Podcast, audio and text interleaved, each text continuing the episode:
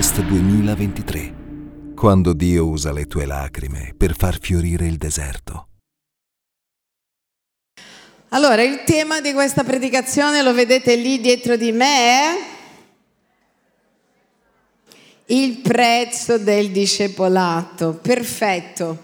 Allora, oggi noi intenderemo cos'è essere un discepolo e perché c'è un prezzo. Mi potreste subito domandare chi conosce un po' più la Bibbia, ma la salvezza non è gratis, non si parla di grazia. Sì, tu in realtà l'unica cosa che devi fare per ottenere la salvezza è credere. Dite com'è?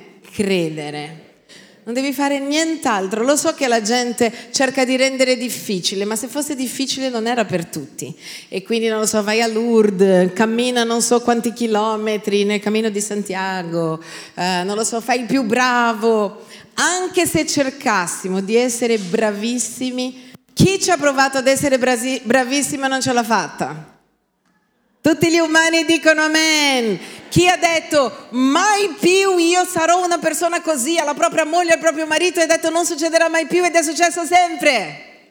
Ecco. Chi ha detto lunedì incomincio la dieta e non mangio niente? E hai mangiato e poi ha detto no dai incominciamo martedì.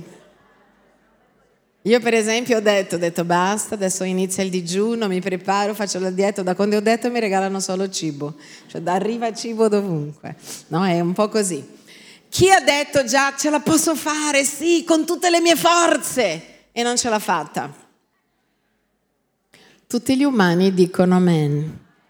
Ed è per questo che Dio ha stabilito che la salvezza non dovesse venire attraverso i nostri sforzi, perché anche quando ci sforziamo, noi non riusciamo ad essere perfetti senza di Lui. Gesù ha detto, senza di me non potete fare nulla. Ripetiamolo insieme. Cosa ha detto Gesù?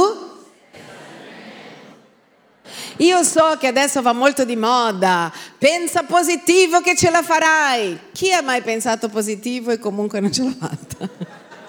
Parliamoci chiaro, eh, sembra una presa in giro, ma come internet adesso noi guardiamo tutte queste frasi d'effetto, no?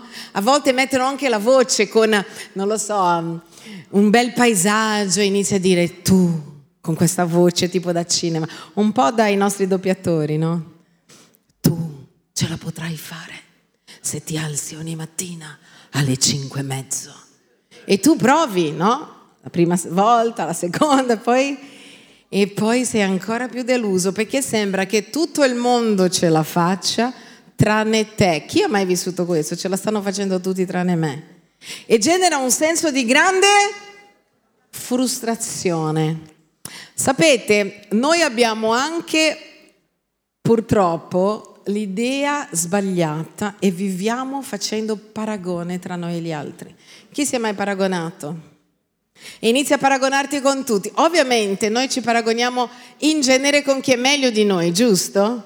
Tu ti paragoni con quello e dici, cavolo, quello corre 25 km, io sono ancora ai miei 10, 5, 2. E dici, è importante prendere d'esempio chi sicuramente fa di più pensando tutti ce la possono fare, ma io ho imparato che se ti devi paragonare con qualcuno, Paragonati con qualcuno che è peggio di te, che tu vivrai di gratitudine. Se ti paragoni sempre con chi è meglio di te, tu vivrai frustrato. Perché a volte noi diciamo, vorrei stare in un paese migliore. Prova ad andare in Africa dove la gente non ha neanche il cibo. Quando noi andiamo in missione, noi scopriamo e viviamo di gratitudine. Io mi ricordo una volta che sono stata in Cambogia, anni fa e c'erano 200 gradi, perché mi conosce sa che io faccio fatica col caldo, ho del DNA tedesco, a me, a me piace il freddo. Ero lì e dicevo, meno male che vivo in Italia, anche in Italia c'è caldo e quando sei qui non te ne accorgi che c'è sempre il peggio. Allora tu sei qui e pensi potrei essere nei Caraibi, sì è vero, però potresti anche essere un posto molto peggiore di quanto sia l'Italia. Tu sei qui e dici, ah, questo governo che fa schifo. Tu sai che ci sono dei luoghi, dei governi dove non puoi neanche essere una domenica riunito perché andresti in prigione e che ci sono persone che credono come noi in India che vedono i loro figli morire solo perché hanno detto io credo e ho una fede in Gesù Cristo? Allora noi tendiamo a dire voglio sempre il meglio, cambiamo un po' modo di fare. Perché noi tendiamo a paragonarci con chi è sulla spiaggia Caraibi, nei Caraibi. Prova a paragonarti invece con chi non ha neanche una spiaggia, un cibo, un letto. E vedrai che vivrai di gratitudine invece di vivere di frustrazione. E se vuoi, noi non dovremo paragonarci mai con nessuno, ma se proprio vuoi paragonarti con qualcuno, paragonati con chi sta peggio e tu vivrai dicendo Dio grazie Grazie che ho da mangiare, un letto, una casa, sono in un paese libero, che meraviglia, sono in un paese dove non c'è la guerra, posso camminare liberamente per la strada. Sapete, molti stranieri che vengono qua, brasiliani, sudamericani, la prima cosa che dicono, guardano e dicono così, wow, ma voi potete uscire a mezzanotte di casa anche da soli? E io, beh sì, perché per loro uscire da soli a mezzanotte può essere io non tornerò. Per loro quando il loro figlio adolescente dice papà prendo un autobus, loro dicono no ti accompagno io perché potresti essere violentato sull'autobus, si potrebbero sparare sull'autobus. E noi invece prendiamo l'autobus liberamente, ma non ci va mai bene niente, perché sembra che siamo sempre insoddisfatti. Sembra sempre che c'è qualcosa di meglio. Sì, Dio ha cose migliori per noi nel suo tempo, ognuno nella sua storia. Però esistono anche tante cose molto peggiori, noi dobbiamo vivere di gratitudine. Vuoi essere una persona grata? Guarda chi, paragonati con là sotto e non con qua sopra. Amen? Però sappiamo che anche quando ce la facciamo, e la Bibbia dice che in realtà tutto noi possiamo in colui che ci fortifica. Non è che noi non possiamo arrivare là, è che noi dobbiamo permettere che sia Dio a portarci dove Lui vuole. E non dobbiamo immaginare che sono le nostre forze. Oggi su internet, nel mondo è tutto così. Tu puoi, tu ce la fai, tu riuscirai, tu vedrai. Ma la Bibbia, dite com'è la Bibbia, dice che non puoi nulla senza Gesù. Magari mi domanderai, ma c'è gente che ce la fa anche senza Gesù. Ma è vanno quello che faranno. Che cosa giova riuscire a fare tante cose con il tuo fisico se poi andrai all'inferno nello stesso modo? La Bibbia dice che cosa giova avere tutto il mondo e perdere la vita eterna. Ok, quella persona ce l'ha fatta, è diventata ricca perché ha investito, ha fatto e ha deciso, si è alzata alle 5, tutto bene, ma che cosa giova fare tutto questo senza Dio? Vuol dire che è una persona pompata, bella, felice, ricca, che comunque andrà all'inferno perché la Bibbia dice che nessuno va al Padre se non per mezzo di Lui. Per questo lui dice senza di me non potete fare nulla. Non vuol dire che con le tue forze non riesci, ma vuol dire che anche quando riesci con le tue forze è vano senza Dio e senza uno scopo più grande. Amen? È solo una ricerca di riempirsi di qualcosa. Chissà che le persone cercano di riempirsi perché sono vuote. Allora ci provi e dici farò ginnastica tutta la vita, poi ce la fai, hai fatto anche campionati di bodybuilding. E poi? E? E sei vuoto lo stesso. Avrò una macchina nuova, sì sì sì, il mio problema è che devo avere più macchine, hai una macchina nuova, è bellissima, oggi te la godi, oggi ti senti pieno, ma dopo qualche giorno quella macchina nuova non vuol dire più niente. Chi ha già vissuto questo? È così. Dice che bello, mi sposo ed è bellissimo, dai allora c'è l'entusiasmo, vivi con la persona, però passa del tempo e chissà che anche se sei con la persona migliore del mondo, quel vuoto rimane ancora dentro di te, perché le cose non possono soddisfarci. Le persone non possono soddisfarci. Io lo so che noi diciamo la colpa è di quell'uomo che Dio ha messo al mio fianco, la colpa è di quella donna che non mi ama. Chi lo sa che anche se cambi donna e uomo, quel vuoto rimane ancora dentro?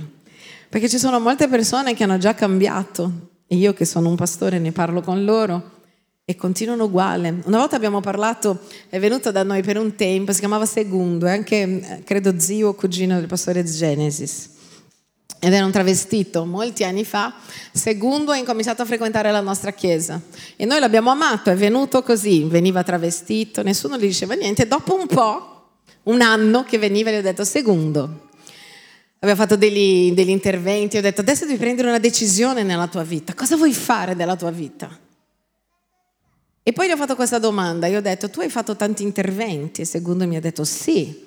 E e, e ho detto e quindi? Lui ha detto pensavo che facendo gli interventi per cambiare sesso, modo di fare, faccia, che sarei stato felice. Dico, e sei felice?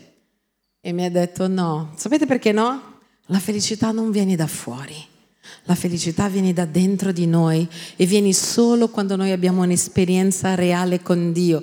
Dio ha creato ognuno di noi per camminare con Lui. Per questo che abbiamo questo buco nel cuore, qualsiasi cosa tu faccia. Fai una vacanza, sei felice durante la vacanza, certo, dura un po', ma poi, ma poi arriva lunedì. Vai ad agosto e dici, oh che bello, voglio vivere così, ma poi arriva comunque il vuoto anche quando sei sul mare. Chi ha già avuto dei vuoti sul mare? Vuoti dovunque.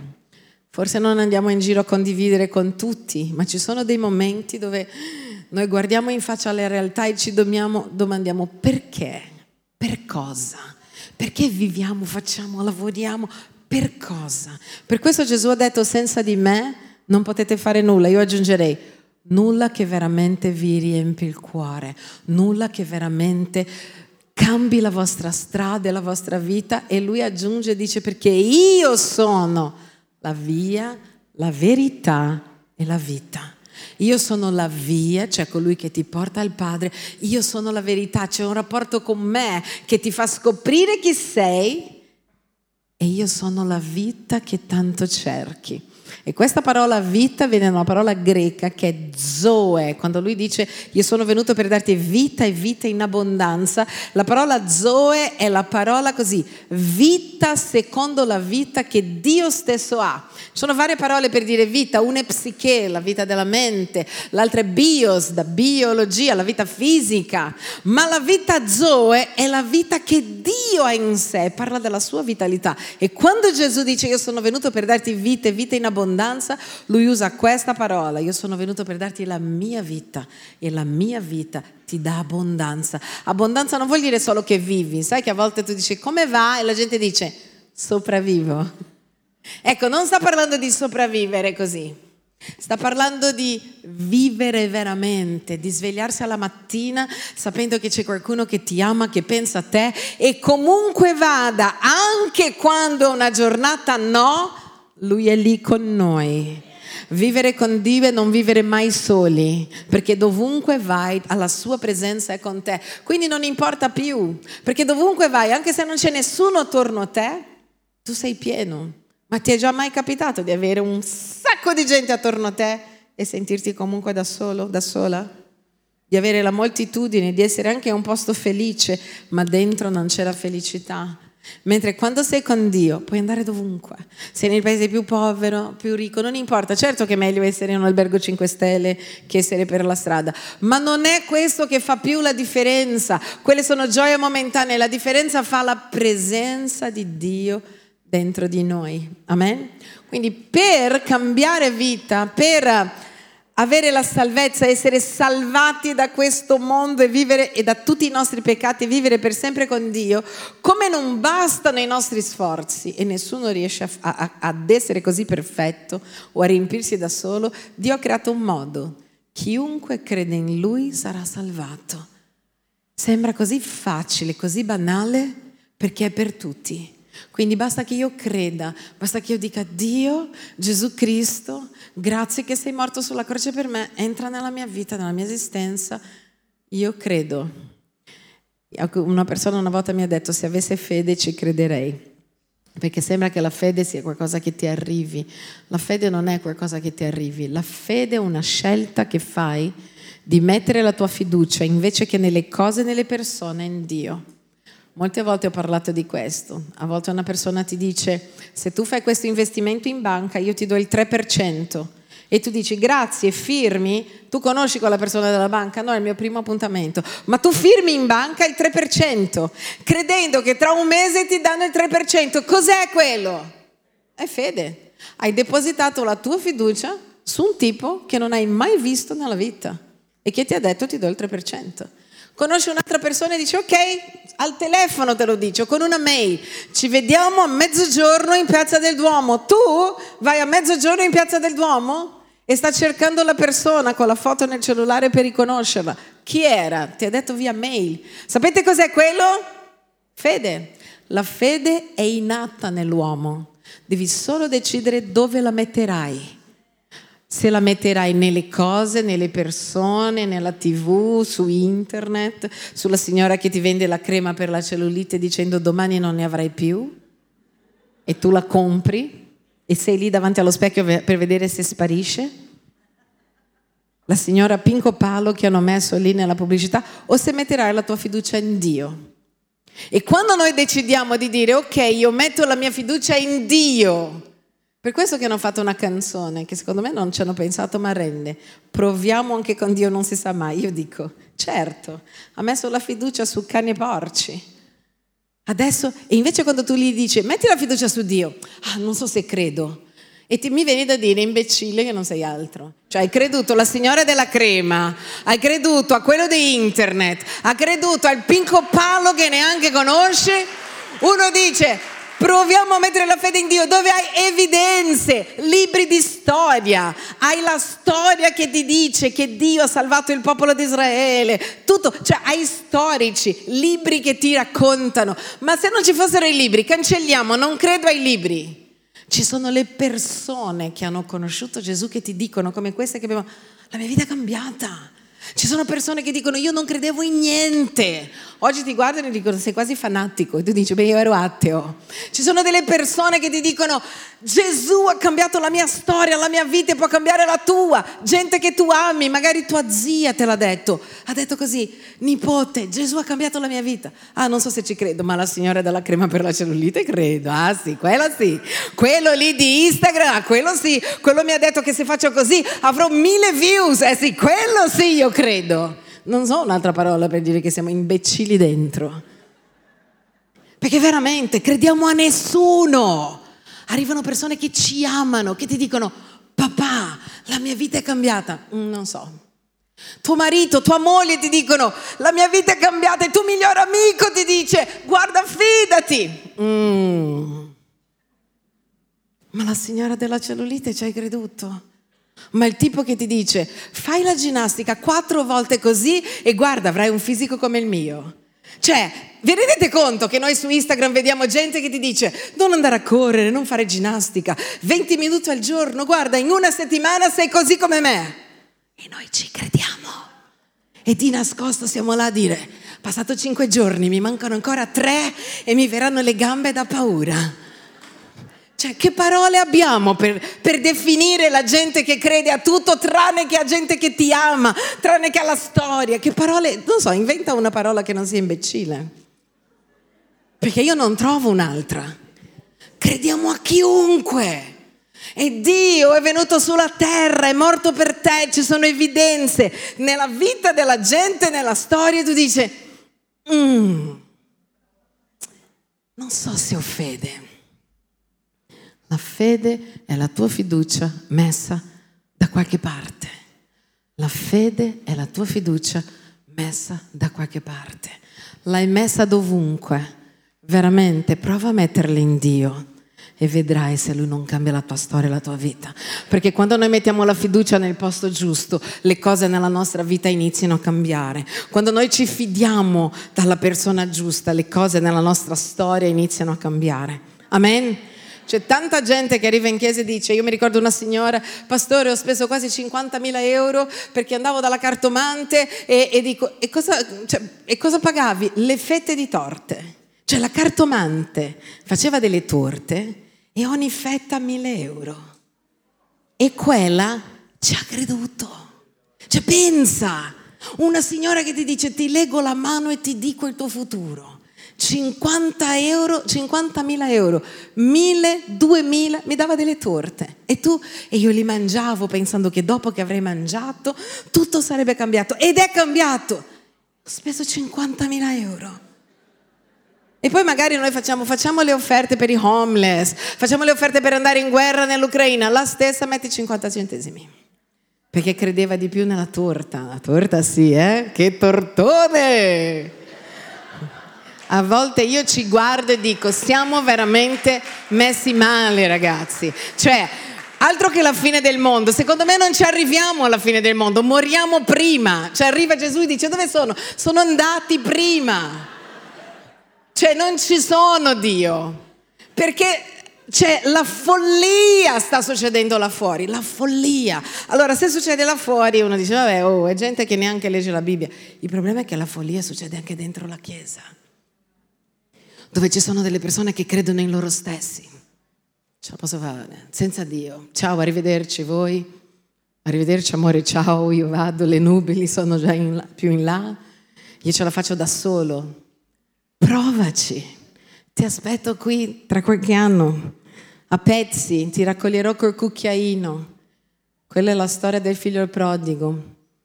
Un ragazzo che, dice la Bibbia, una storia, aveva tutto. A casa di suo padre non gli mancava niente, ma lui ha detto, là fuori è molto meglio. Vado lì, perché a volte noi diciamo, ah, io vado là fuori, là fuori, fuori dalla fede è meglio. Vai. E la Bibbia dice che a un certo punto lui mangiava il cibo del maiale, la sua vita aveva speso tutto con donne e lui dice così, eh, certo che stavo meglio prima, mi faccio tornare. E pensava che se tornasse a casa del padre, cioè tornasse alla fede, che il padre, che Dio gli avrebbe detto, brutto schifoso che non sei altro, ti sei sporcato con le prostitute, con, i, con quello che vuoi, qua non c'entri più. Invece no! Dio è così buono che la Bibbia dice che suo padre era fuori dalla porta. Io immagino che guardava ogni giorno per vedere se veniva suo figlio. Perché Dio è padre e lui non vuole che noi ci facciamo del male. Lui sa che stiamo sbagliando e ci corregge, ma lui vuole il nostro bene. Per questo che lui ci vuole dare saggezza e intelligenza. Amen. Però per il mondo lì fuori il successo sono numeri. Appena uno ti conosce oggi, soprattutto se è un ragazzo, va su Instagram, vediamo quanti followers hai. Gesù non si è mai fatto impressionare dalle folle. La Bibbia dice che le folle lo seguivano. Gesù non si è mai fatto impressionare dalle folle. Perché il successo, secondo la parola di Dio, non è in solo avere folle, ma in fare discepoli. E la Bibbia dice e ci insegna che il mio successo da cristiano non è essere il migliore, ma è vedere gli altri che diventano migliori. Il cristianesimo non è concentrato su se stesso, il cristianesimo è sempre concentrato sugli altri. Amate gli altri come voi stessi, benedite gli altri. Quindi il successo, secondo la parola di Dio, è quando vedo altri guariti, quando vedo famiglie che io ho aiutato a mettere insieme, ad essere insieme, quando vedo figli nella fede che sono diventati uomini e donne di Dio. Questo è il vero successo. Il successo è vedere gli altri crescere e avere successo. Non è meraviglioso? Quindi quando è che ho successo? Oggi i mentori, le persone che hanno portato queste quattro donne a Gesù, questo è il loro successo. Oggi penso che loro guardavano e dicevano, uh! E noi eravamo qua dicendo, wow! Questo è il mio successo, non è dire ah, adesso sono più ricco, sono più forte, sono più bello. Non c'entra niente con la Bibbia questo successo. Il successo di Dio è vedere gli altri avere successo. Dite com'è il successo di Dio? È vedere gli altri avere successo. Quindi noi amiamo il grande, vogliamo avere gente, folle, numeri, ma per la Bibbia il successo è fare discepoli. Vedete, la Bibbia dirà varie volte, c'era una moltitudine attorno a Gesù. Gesù ha parlato alle moltitudini, ma poi lui prendeva da parte i suoi discepoli. Avere successo per un cristiano è fare discepoli. Oggi le persone che hanno portato queste quattro donne a Gesù hanno avuto successo, hanno fatto discepoli. Questo, avere successo non è dire o la Chiesa da milioni di persone, no, avere successo è avere delle persone che sono discepoli, che non è mai la folla. La folla non erano tutti discepoli, alcuni nella folla 12 erano discepoli. Avere successo nella Bibbia è curare le persone, è condividere con le persone, è trasferire la tua vita e la vita di Cristo su qualcuno. Questo è avere successo nella parola di Dio. Qualsiasi cosa tu faccia, se tu non fai discepoli, Per Dio questo non è successo, perché per Lui vale di più una vita che avere tante altre cose. La Bibbia dice che Lui è morto per le persone, per te e per me. E non dobbiamo far finta che l'uno non sia importante. A volte noi vogliamo tutte cose grandi. No, no, no, per Dio l'uno. Guardate, per quante persone Gesù ha detto questa frase? Chi crederà... No, prendiamo un'altra. Um, per quante persone Gesù ha detto la frase adorerai, i, i veri adoratori adorano il Padre in spirito e verità. Quanta gente c'era attorno a Gesù? Una persona, è una delle frasi più famose nella storia. C'era una donna. Gesù è andato anche contro le regole, nessuno parlava con una donna di un altro, un altro popolo e una donna da solo. Lui parla con una donna di un altro popolo da solo e ha detto questo a una persona. Oggi è una delle frasi più conosciute nella Bibbia. Non è pazzesco? E quella frase famosa che quasi tutti i credenti sanno a memoria. Giovanni 3:16, come dice? Perché Dio ha tanto amato il mondo che ha dato il suo unigenito figlio perché chiunque crede in lui non perisca ma abbia a quante persone Gesù ha predicato la frase che sanno tutti a memoria? A Nicodemo, una. Gesù non ha mai disprezzato l'uno perché per lui fare discepoli è più importante della folla. Per lui curare anche una singola persona che ha bisogno di te è più importante della folla. Amen. Invece noi siamo così, vogliamo numeri, vogliamo tutto, ma questo non è il successo di Dio, è tutto il contrario. Noi pensiamo che il successo è avere tanti soldi, tanta gente che ci segue. No, il successo di Dio è che tu dia la tua vita, anche se fosse per una sola persona, e che tu salvi anche una sola persona, Dio ti farà un applauso. Amen? Perché la misura del successo nella Bibbia è un'altra. Però noi al, al di là di questo, usiamo anche delle frasi o delle cose della Bibbia fuori contesto. Oggi stanno prendendo varie cose che dice la Bibbia e gettando nel mondo come se fossero loro a dire. Tu puoi tutto, questa è una frase biblica. Tutti oggi vari coaching, eccetera, mentori vari, counseling, usano frasi della Bibbia. I credenti che fanno corsi magari del genere lo sanno, vengono e dicono, pastore, è tutto preso dalla Bibbia. Solo che loro tolgono Dio. Prendono dalla Bibbia ma tolgono Dio. Puoi tutto in colui che ti fortifica, togli in colui che ti fortifica. Perché loro vogliono togliere Dio e il piano del diavolo è che tu creda che tu puoi fare tutto senza di lui. Il piano dell'inferno, come la Bibbia dice, tu non puoi fare niente senza di me. Il piano dell'inferno è certo che puoi fare tutto, hai bisogno solo di te stesso. Questa è la più grande bugia che oggi viene raccontata, a volte anche dentro la Chiesa. Ed è una follia. Ho sentito ieri dal pastore Elias Danta, stavo predicando a Verona una storia molto carina, ho detto la racconterò bellissima, dove lui diceva, c'era un ragazzino che si chiamava Giovanni, detto da lui Giovannino. E Giovannino va dalla maestra, e insomma la maestra dice, domani come compito ognuno deve portare una frase bella, la frase più bella vince un premio. E allora Giovannino diceva, ah, ma io non so fare delle frasi, io tutte le frasi che faccio i miei amici ridono di me, allora va dal padre e dice, ma papà, non è che hai una frase bella da darmi, tipo una difetto, eh? E il papà gli dice così, dare agli altri è meglio che avere. E lui dice, ah, che frase meravigliosa! Vinco sicuro. Dare agli altri è meglio che avere. Da... Allora lui si allena tutta la notte ed è entusiasta. Dare agli altri è meglio che avere, dare agli altri è meglio che avere, dare agli altri è meglio che avere, dare agli altri è meglio che avere. Allora arriva a scuola ed è entusiasta dice sicuramente vinco il premio. Mio padre mi ha dato un frasone, dare agli altri è meglio che avere. E allora la maestra inizia a dire, non lo so, Adriana, e si alza la bambina, qual è la tua frase? La primavera è piena di fiori. Brava!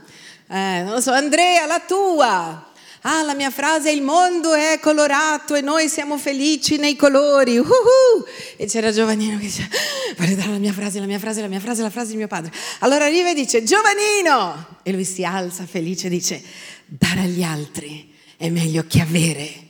E la maestra lo guarda perché veniva da lui che faceva sempre casino e non aveva mai una frase bella e dice, ah Giovanni, Giovanino, ma che bella frase che hai detto ma tuo papà è un pastore, è un uomo di chiesa, sembra una frase della Bibbia.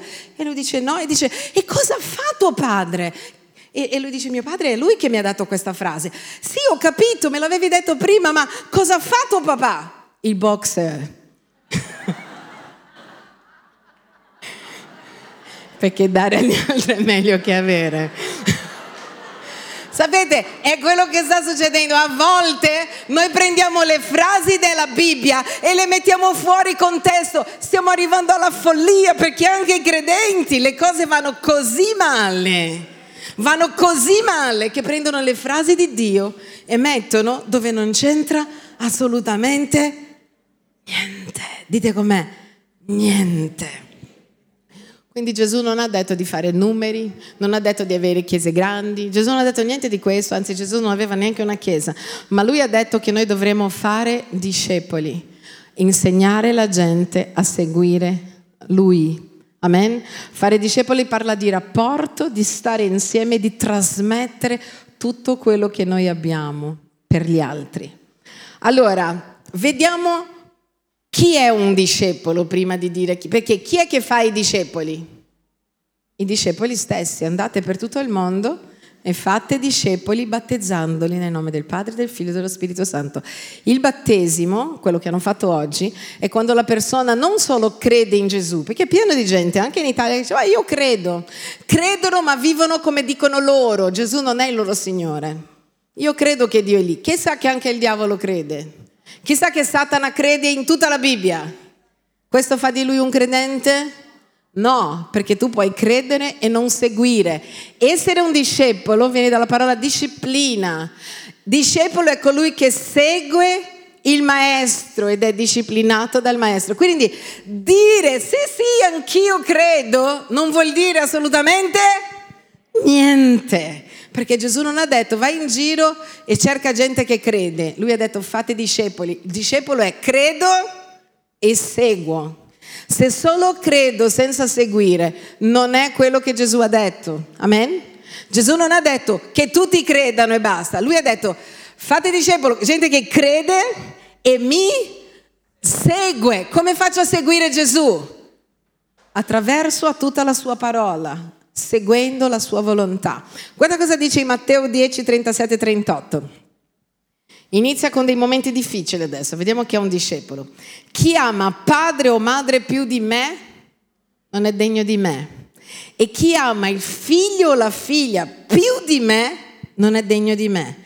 E chi prende la sua croce e non viene dietro a me non è degno di me. Non so se sapete, ma in tante traduzioni della Bibbia, in questo non è degno di me, viene tradotto come non può essere un mio discepolo. Sta dicendo che se tu ami padre, persone importanti nella nostra vita, madre, persone importanti nella nostra vita, figlio, importanti nella nostra vita, figlie, importanti nella nostra vita. Altri passaggi diranno mogli, mariti, Sta dicendo che l'amore verso Dio è al di sopra anche di quello dei propri familiari. Amare Dio al di sopra di ogni cosa. Quando ero piccola e sentivo questa frase, molto piccola, io sono entrata in crisi. Perché dicevo, per me amare era un sentimento. Allora dicevo, ah! e pensavo di notte, ok Dio ti devo amare al di sopra di tutto, quindi però pensavo ad amare, dicevo amo più mio padre e mia madre. Allora cercavo di mettere la figura di Dio, lo vedevo come un uomo con la barba bianca e facevo così. Ma i miei sentimenti mi dicevano che io amavo di più i miei genitori. E lì è stata una delle prime volte che Dio mi ha parlato e mi ha detto, io non ti sto chiedendo un sentimento. Amare Dio al di sopra di ogni cosa è una scelta. Se tuo padre o tua madre ti chiederanno di fare qualcosa che va contro la mia volontà e se tu ascolti loro invece di ascoltare me, allora non sei degno di me. Se tuo figlio o tua figlia ti chiedono di fare cose che va contro la mia parola e la mia volontà e tu ascolti loro, allora stai amando più loro di me. E io ho inteso che amare Dio al di sopra di ogni cosa non ha a che fare con il sentimento amore, ma a che fare con la scelta amore. E io scelgo di seguire Dio anche quando mio marito, mia moglie, mio figlio, mio cugino, mio pastore, chiunque mi dica qualsiasi cosa va contro la parola di Dio, io scelgo quello che dice Dio. Amen? Una volta è venuta una coppia da me, una signora, dicendo mio marito vuole che noi facciamo sesso con tutto il mondo perché va di moda. E io ho detto digli assolutamente di no. Come lei non capiva bene, dice ma devo seguire mio marito? E no, dico, la Bibbia dice al di sopra anche di lui. Dio ti dice di non fare cose del genere. Ah, ma se mi lascia, fatti i suoi. Tu devi scegliere Dio. Amen? Al di sopra di ogni cosa. Ah, ma mio figlio, al di sopra di ogni cosa. Ah, ma non so chi, dai, non paghiamo tutte le cose, cerchiamo di fare un con i soldi nell'impresa. La tua risposta è no, perché no? Perché amo Dio al di sopra della mia impresa, al di sopra della mia casa e al di sopra di ogni altra cosa. Amen? Questo è l'amore, l'amore è una scelta. Dì al tuo amico, l'amore è una scelta. Allora, qua dice chi non prende la sua croce Chissà che la croce era come oggi potrebbe essere la sede elettrica, era il modo con il quale morivano. Lo so che oggi c'è la croce con eh, l'oro, c'è la croce, gente che va con la croce piena di brillanti. È come andare con la sedia elettrica piena di brillanti appesa al collo, no? Tipo. Era il simbolo di morte. Oggi molti cristiani usano la croce vuota come per dire Gesù è morto lì ma non è più appiccicato sulla morte. Però molti non capiscono questo simbolo e quindi mettono la croce. Oggi ci sono anche quelli che vanno col rosario, petto nudo, no? Un po' i, i, i super VIP tatuati. Magari. E qua però Gesù dice, e chi non prende la sua croce Prendere la croce voleva dire prendere la sua morte, perché il discepolato è morire a se stessi per seguire Dio. Amen? Morire a se stessi vuol dire io vorrei, mi piace di più quella signorina, ma io non vado lì perché io amo Dio, io vado lì e rimetto a posto la mia casa e il mio matrimonio. Vuol dire io muoio ai miei desideri per fare quello che Dio vuole. Oggi invece ti dicono no, devi avere piacere, devi vincere, devi fare tutto, tranquilli. Chissà che questo si chiama edonismo.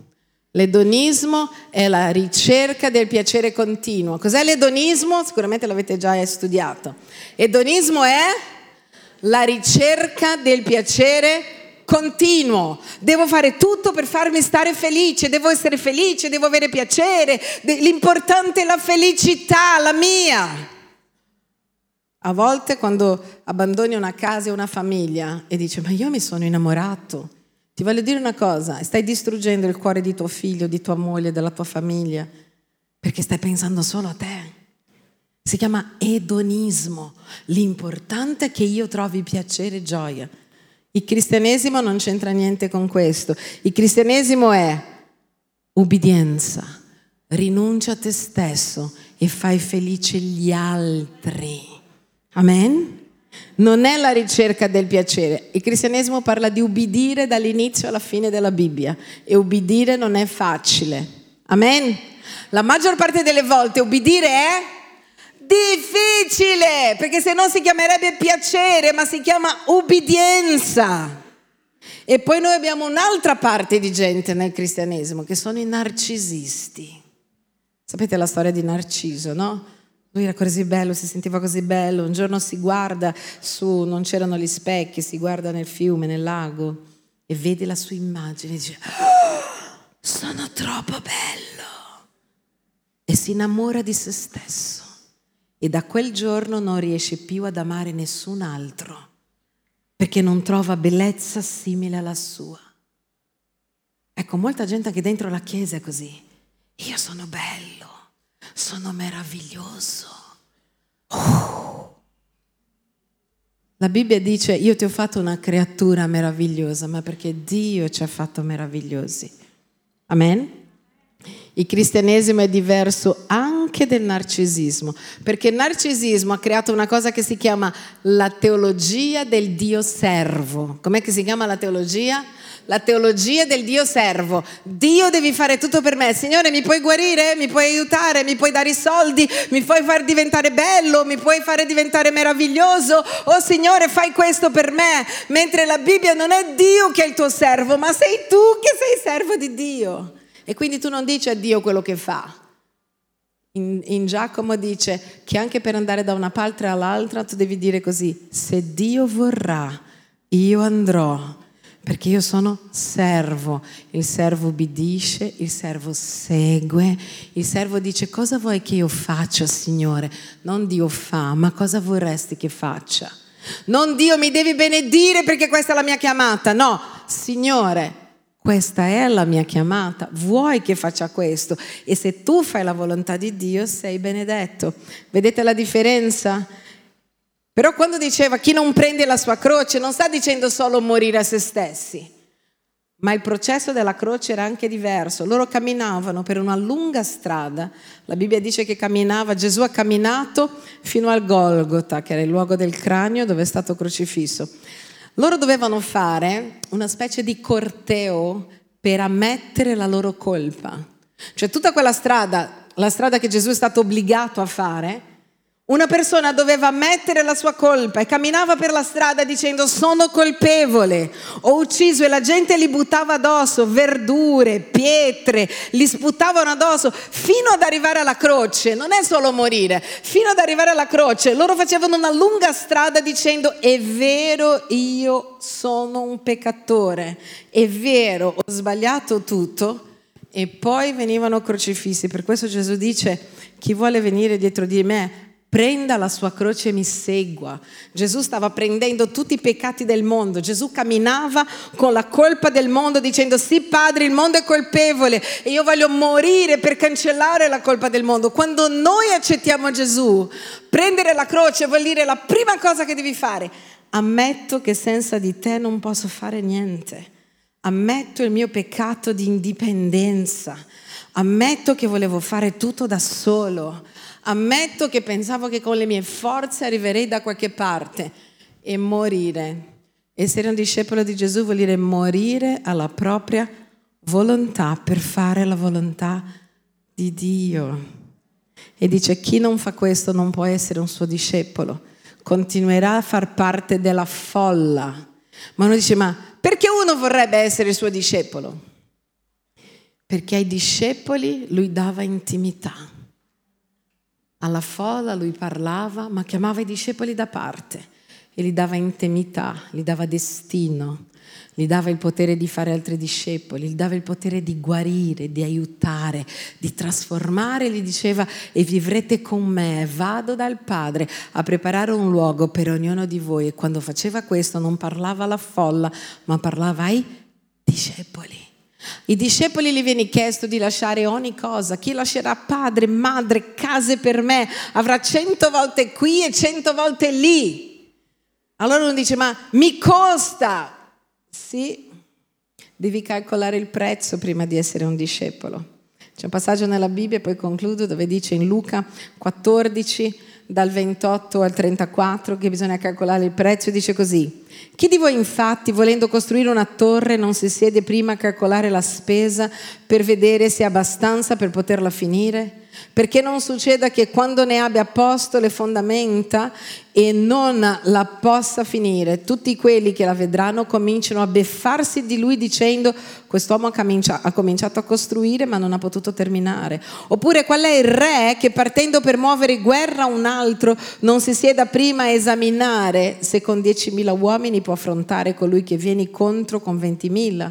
Se no, mentre quello è ancora lontano, gli manda un'imbasciata e gli chiedi di trattare la pace. Così dunque ognuno di voi che non rinuncia a tutto quello che ha non può essere un mio discepolo. Il sale certo è buono, ma anche il sale diventa insipido. Che con cosa gli sarà dato il sapore? Perché Gesù finisce con questo? Perché sta dicendo, se tu mi segui e continui a pensare solo a te, alle tue cose, non ci sarà sapore il sapore quando tu mi segui lasciando la tua vita. Ah, ma io non posso più vivere, allora devo andare in un convento, in clausura, devo uscire dal mondo. No, lo stesso Gesù che ha detto questo viveva in mezzo alla gente. Lui sta dicendo che questa scelta va fatta in mezzo alla società. Anche se io ho cose, io non vivo per quelle cose. E in qualsiasi momento Dio mi chieda qualsiasi cosa, le mie cose, i miei averi, la mia vita, i miei figli, tutto è di Dio. Questo è essere un discepolo di Gesù. E lui sta dicendo, calcola il prezzo perché se no dirà, ah, io sono cristiano e domani non lo sei più. E la gente dirà, sapevo che era solo un fuoco di paglia. Sapevo che avrebbe solo, era solo entusiasmo, la fede. Ma quando tu vivi la fede veramente, seriamente, la tua vita diventa la vita più bella che esista sulla faccia della terra. Amen. Perché il mondo di Dio è contrario. Guarda nel mondo, devi avere, guarda Dio, devi dare per avere, come Giovanino. Devi dare per avere. Guarda il mondo, io sono, concentrati su di te, tu puoi, guarda Gesù, muori per te stesso. Tu non esisti, devi esistere per gli altri, devi far felice gli altri, la tua vittoria in vedere gli altri crescere, gli altri vincere. Amen. Io so che lì fuori, su internet, oggi c'è una grande crisi, vedrete tutto il contrario di questo, ma questo non è la Bibbia. Il Vangelo è fatto di gente che decide che non importa quello che io penso, quello che io voglio, ma importa quello che Dio vuole, quello che Dio pensa. Sembra strano perché nel mondo ti dicono se ti concentri su di te sarai felice e Gesù ti dice se ti concentri sugli altri sarai felice. È tutto il contrario. Ma visto che è Lui che ha creato ognuno di noi, io credo che il suo consiglio sia migliore di quello del mondo. Amen? Quando parlo di mondo parlo di questo sistema che c'è là fuori. Allora, se una persona ha creato questo computer, sa come funziona, i tecnici, giusto? Mi si rompe il computer, io vado da uno che vende il pane e gli dico, mi si è rotto il computer, Me lo aggiusti? Potrà anche provare, potrà anche darmi dei consigli, ma chi è che mi darà il consiglio migliore? Vediamo se siamo meno imbecilli adesso. Chi è che ci darà il consiglio migliore? Perché già immaginavo qualcuno che dice il panettiere. Perché noi non andiamo da Dio quando si rompe il cuore, l'anima, quando siamo malati, perché andiamo sempre da qualcun altro? Perché andiamo dal panettiere quando colui che ci ha creati, che sa come funziona tutto dentro di noi, ci ha già detto cosa fare? C'è qualcosa che non va, giusto? Ma io prego che Dio ci dia saggezza e intelligenza, perché noi possiamo comprendere le cose del cielo, che sembrano evidenti, ma non lo sono. A volte io apro le reti sociali e dico, non è evidente. L'imbecillismo cresce, continua a crescere. Credono in chiunque. E il diavolo vuole che tu creda in chiunque. Lui è felicissimo, dice continua a credere in quello della crema, perché lui vuole che tu vada direttamente all'inferno. Io lo so che oggi nessuno dice questa parola. Inferno. Inferno, inferno, inferno, inferno, inferno esiste. Preferisco che tu vada via oggi dicendo ha detto la parola inferno, che tu vada all'inferno. Perché esiste. Gesù ha detto io sono la via che arriva al Padre. L'inferno è l'assenza totale di Dio. Tu non sai che cosa sia, nemmeno io, perché anche se il mondo è un caos, la presenza di Dio è ancora sulla terra. La sua grazia è ancora su di noi. Ma quando Lui farà così, e noi andremo in un luogo senza la sua presenza. È come un giorno di profonda angoscia, solitudine e depressione moltiplicato per l'eternità. È quella assenza di tutto, dove niente ti riempie, quello sarà l'inferno. Oltre ad essere un luogo, è uno stato d'animo. E Dio non vuole che noi viviamo così. Amen.